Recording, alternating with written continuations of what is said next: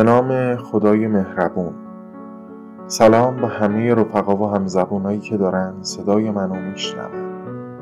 شما در حال گوش کردن به قسمت هفتم از سری پادکست روایت هفت عادت از پادکست آلفا پلاس هستید این قسمت به توضیح سومین عادت سازنده‌ای که کتاب برای ما گفته پرداخته میشه.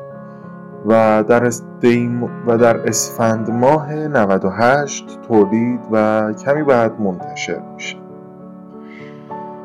طبق برآورده که انجام شد این سری پادکست یعنی روایت هفتادت به صورت کلی یازده قسمت و با قسمت سفرم مجموعا دوازده قسمت داره. یعنی به جز قسمتی که شما در حال شنیدنش هستید چهار قسمت دیگه هم پیش رو خواهیم داشت. امیدوارم که از گوش کردن به این اثر لذت کافی رو ببرید و مطالبی که گفته میشه براتون مفید واقع بشه. ما تولید کنندگان از شما انتظار مادی نداریم و پخش انتشار این اثر از نظر ما نه تنها کاملا خوب و پسندیده است همینطور حمایت و دلگرمی برای ما محسوب میشه. برای اینکه نظرات و پیشنهاداتتون با ما در میون بذارین یا از زمان پخش، نحوه پخش و کارهای آینده ما مطلع بشید می‌تونید به صفحه اینستاگرام و توییتر ما به آدرس Alpha plus underline pod یا تلگرام ما به آدرس Alpha underline cast مراجعه کنید. خب؟ برای استفاده بیشتر از محتوا و مطالب ازتون خواهش می‌کنم دغدغه ها و نگرانی هاتون رو کناری رها کنید. لبخند رو به صورت ماهتون بنشونید. یادمون نره خنده بر هر درد بیدرمانی دواست. بزن بریم. بریم سراغ متن کتاب.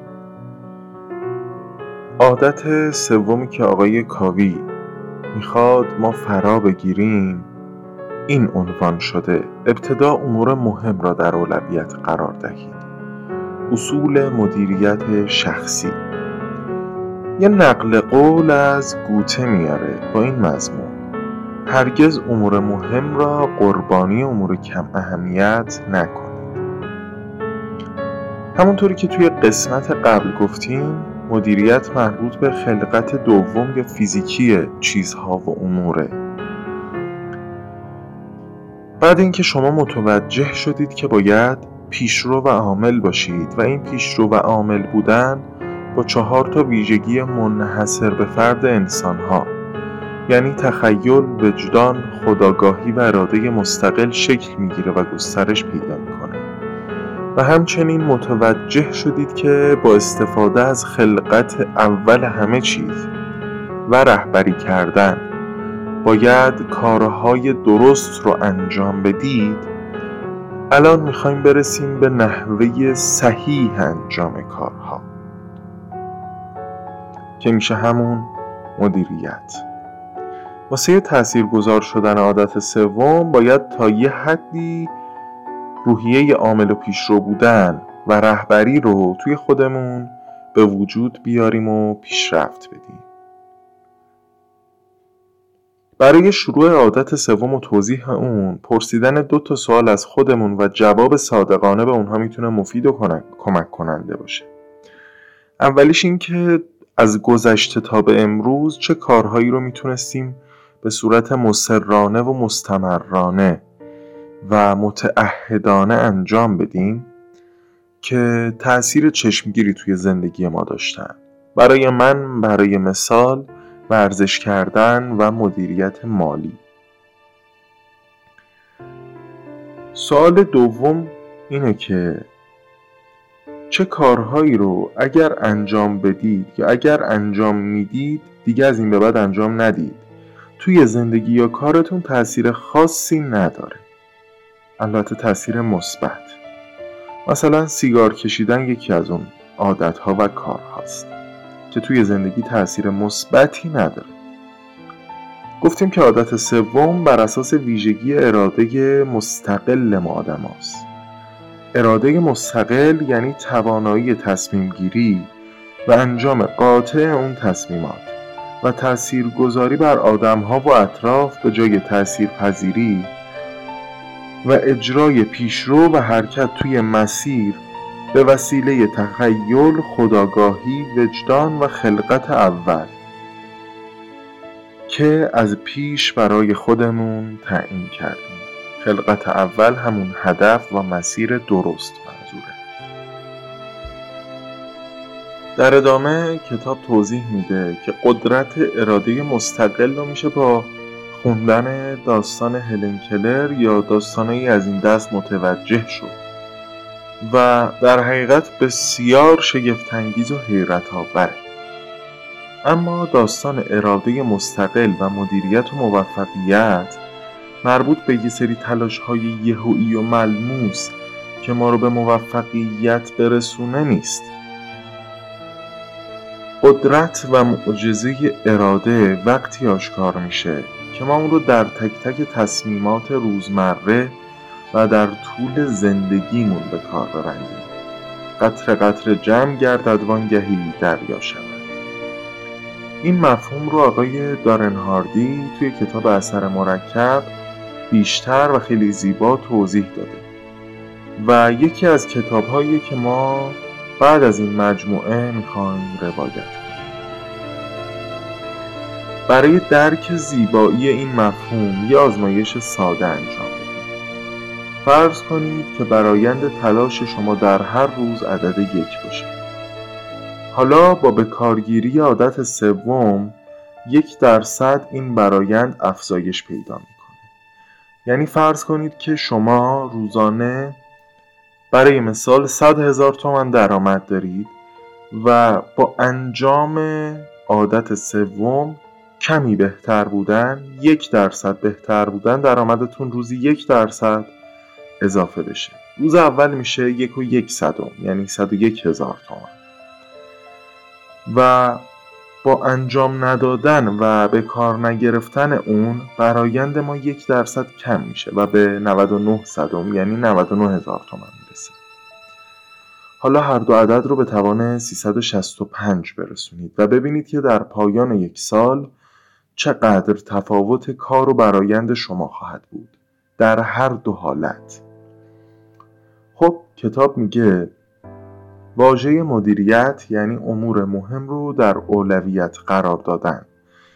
ولی تصمیم گیری در مورد اینکه امور مهم چه چیزایی برمیگرده به رهبری که توی عادت دوم و قسمت قبل توضیح دادیم. در ادامه گفته میشه که ما سه نسل از مدیریت زمان رو تا به حال پشت سر گذاشتیم و در حال حاضر در حال استفاده و تجربه نسل چهارم مدیریت زمان هستیم. توی اولین نسل گفته می‌شد همین که شما تمامی کارها و برنامه هاتون رو لیست کنید کافیه. توی نسل دوم مدیریت زمان زماندار شدن به وسیله تقویم و ساعت به اون تودو لیست ها اضافه شد.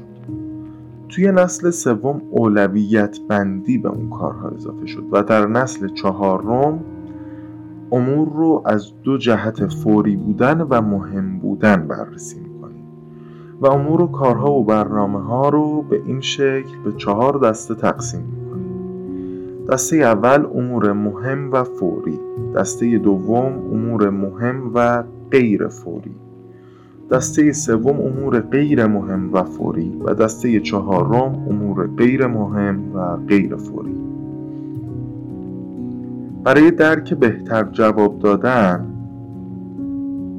برای درک بهتر جواب دادن به تلفن در حال زنگ خوردن برای اکثریت یک کار فوری به حساب میاد.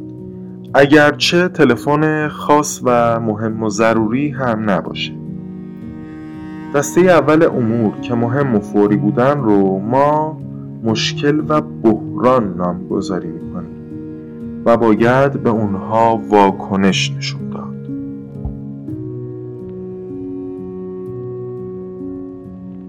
اگه ما بیش از اندازه به کارها و مسئله هایی که توی دسته کارهای مهم و فوری قرار می‌گیرن توجه کنیم و براشون وقت بذاریم اون مسائل که همون بحران ها محسوب میشن روز به روز بیشتر و بزرگتر میشن. آدمایی که اکثر وقتشون رو درگیر بحران ها هستند برای فرار از این مشکلات بقیه وقتشون رو هم روی دسته چهارم مسائل که مسائل غیر مهم و غیر فوری هستن می‌ذارن. و باعث غرق شدن بیشتر خودشون میشن. فرض کنید که شما یه ماشینی دارید که رادیاتورش آب کم می‌کنه. تعمیر رادیاتور یا سرریز کردن آب رادیاتور یه کار مهم و غیر فوریه در صورتی که شما این کار را انجام ندید این در آینده تبدیل به یک بحران میشه و به یک کار مهم و فوری تبدیل میشه و هزینه های زیادی رو هم روی دستتون بعد از اینکه شما اون هزینه زیاد رو انجام دادید برای فرار از بار روانی اون مشکل و بحران ممکنه حتی یک روز مرخصی بگیرید از سر کارتون تا به استراحت بپردازید. هایی که پیشرو هستند و عامل و این عادت رو توی خودشون پرورش میدن به محض اینکه از شر ها کارهای مهم و فوری راحت میشن میرن به سمت انجام دادن کارهای مهم و غیر فوری. و از انجام دادن کارهای غیر مهم به صورت کلی پرهیز می‌کنن. کارهای مهم و غیر فوری در مسیر رسیدن به اهداف ما هستند و به ما کمک می‌کنن. مثلا شروع کردن یک کار پاره وقت که برای خودمون باشه و کم کم گسترشش بدیم در کنار کار کارمندیم.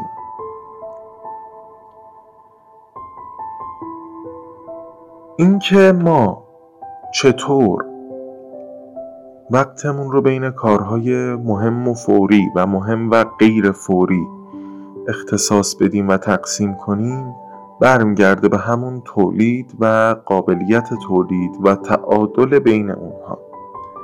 نمیشه بیخیال بحران ها شد و نمیشه بیخیال پیشرفت و اهداف شد. پس باید پیشرو بود و به محض اینکه کارهای مهم و فوریمون تموم شد به کارهای مهم و غیر فوری رسیدگی کنیم. اینطوریه که در آینده کارهای مهم و فوری خیلی کمتری خواهیم داشت. برای اینکه ما توی مسیر اهداف و خواسته هامون حرکت بکنیم باید به صورت کلی بی خیال کارهایی که غیر مهم هستند بشیم. و برای این کار باید شهامت نگفتن داشته باشیم.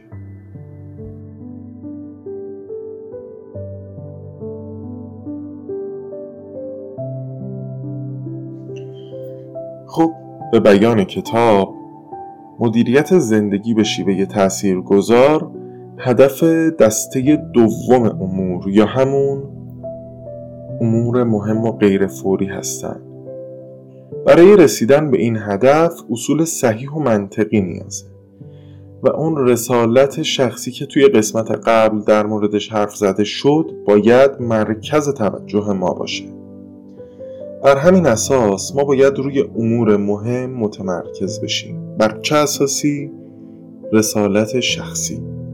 و همه این کارها رو در چارچوب حفظ تعادل بین قابلیت تولید و تولید انجام بدیم و ارزیابی کنیم. سازماندهی کردن و منظم کردن امور داخل ربع دوم نیاز به رعایت 6 عامل و معیار داره یکیش این که انسجام داشته باشه. اون کارها و اهدافی که ما دنبال می‌کنیم با رسالت شخصی ما. و بین این امور باید یه هماهنگی و یک سویی وجود داشته باشه بر اساس ارزش هامون دومین عامل و معیاری که باید رعایت بشه تعادله. حالا منظور چیه؟ یعنی اینکه حواسمون باشه. هیچ وقت سلامتی خانواده کار رفاقت و اینها رو فدای دیگری نکنیم چون موفقیت در هیچ کدوم شکست در مورد دیگر رو جبران نمی‌کنه. سه اینکه برنامه ریزی هفتگی داشته باشیم چیزی که در برنامه ریزی ذهن ما رو درگیر می‌کنه اینه که با توجه به اصل تولید چطور میشه در یک روز هم به بحث خانواده هم کار هم سلامت و هم همه اینها با هم رسیدگی کرد. جواب اینه که هفته واحد زمانی کاملتر و بهتری برای برنامه ریزیه و تعادل رو باید توی هفته برقرار کرد. چهارمین عامل و معیار بعد مردمه. آدم های اصول محور که اصول الگوواره هاشون رو با قطب نمای وجدان تنظیم می‌کنن در کنار همه امورشون تمرکز رو بر اثر بخشی و کمک به مردم هم می‌گذارن. پنج انعطاف پذیری. باید اینو بدونیم که برنامه ریزی های ما ارباب ما نیستن بلکه خدمتگزار ما هستن. پس این برنامه ها باید طوری انعطاف پذیر باشن تا همیشه و در کنار هر اتفاقی مثل ترافیک یا هر چیزی کل زندگی ما رو به هم نزنن و قابل جابجایی باشن 6. قابلیت حمل برنامه ها باید جایی نوشته بشن که همیشه و در همه جا در دسترس و قابل استفاده باشن و یادمون نره که همیشه ارزش ها اصول و شعار رسالت شخصیمون هم باید در کنارش باشه در ادامه آقای کاوی در مورد هدف نویسی و برنامه ریزی کردن میگه. یکی از بهترین زمانها برای برنامه ریزی دو یا سه ساعت وقت توی جمعه هاست. البته کتاب میگه یک شنبه ها که تعطیلی توی ایران جمعه هاست. به هر حال اولین کاری که باید انجام بدید اینه که تمام نقش ها و فعالیت هایی که توی زندگی دارید رو مشخص کنید.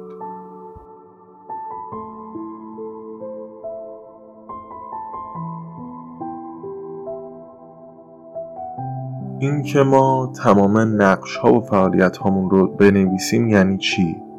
یعنی شما می‌تونید در زندگی حالا هم پدر یا مادر باشید هم فرزند پدر و مادرتون هستید هم امو یا امه کسی هستید هم پدر بزرگ کسی هم ورزش می‌کنید و باید باشگاه بدن سازی برید هم رفیقایی دارید که باید بهشون سر بزنید و هاشون صحبت کنید هم مطالعه می‌کنید و خیلی کارهای دیگه.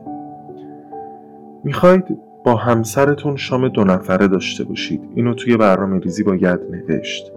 می‌خواید با بچه هاتون در مورد وضعیت درسی و نیازاشون صحبت کنید. اینو باید توی برنامه نوشت یا هر چیز دیگه ای که اینطوری باشه. همه برنامه ها رو جدا جدا بنویسید و بعد هر کدوم رو بر اساس اهمیت در روزها و ساعتهای هفته بگنجونید. مثلا هر شب دو ساعت ورزش دارید چهارشنبه شب شام با همسر و همینطور بقیه موارد.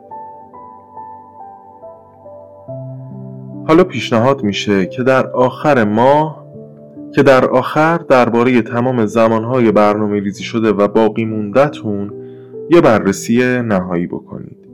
و در نهایت هر روز صبح قبل از شروع روز یه بار برنامه های اون روز رو به طور کامل بررسی کنید و ارزش ها اصول و اهداف کلی و شعار رسالت شخصیتون رو مرور کنید تا انگیزه بیشتری داشته باشید. مسئله بعدی که کتاب در موردش صحبت می‌کنه اینه که در وقت و زمان بعضی کارها نباید صرف جویی کرد. مثلا در مورد پسرش میگه که یک روز به این دلیل که برنامه روزش حسابی شلوغ بود تصمیم گرفت به جای رفتن سر قرار و دیدن دوست دخترش که چندین سال با هم بودن 15 دقیقه با تلفن باهاش صحبت کنه.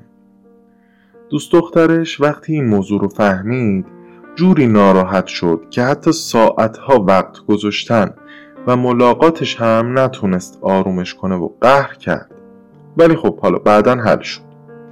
آقای کاوی میگه ربطی نداره اون چیز یا کار قرار با دوست دختر یا پسرمون باشه یا جلسه با کارمندمون یا رسیدگی به ماشینمون. برای هر کار و چیزی باید اون قدری که لازمه زمان صرف کرد. تا نتیجه معکوس نده و ما بتونیم تأثیر مثبت بر آدمها و اطرافیانمون رو داشته باشیم. پیشنهاد دیگه که نویسنده به ما برای مدیریت بهتر زمان میده واگذاری کارها به دیگران یا تفویز اختیاره؟ دو نوع تفویز اختیار داریم. یک آمرانه. دو ناظر. در نوع اول فرض کنید که شما کسی رو برای کندن زمین یا هر کاری به کارگری گرفتید و خیلی مستقیم بهش دستور میدین که این کارو بکن یا اونجا رو بکن اونجا رو نکن. ولی تفویض اختیار ناظر یعنی اینکه قبل از شروع کار ما نتایج دلخواهمون رو به فرد مقابل بگیم. راه و چاه رو نشونش بدیم و منابع رو در اختیارش قرار بدیم و بعدا بر اساس نتیجه حاصل بهش مزد بدیم یا پاداش یا جریمه.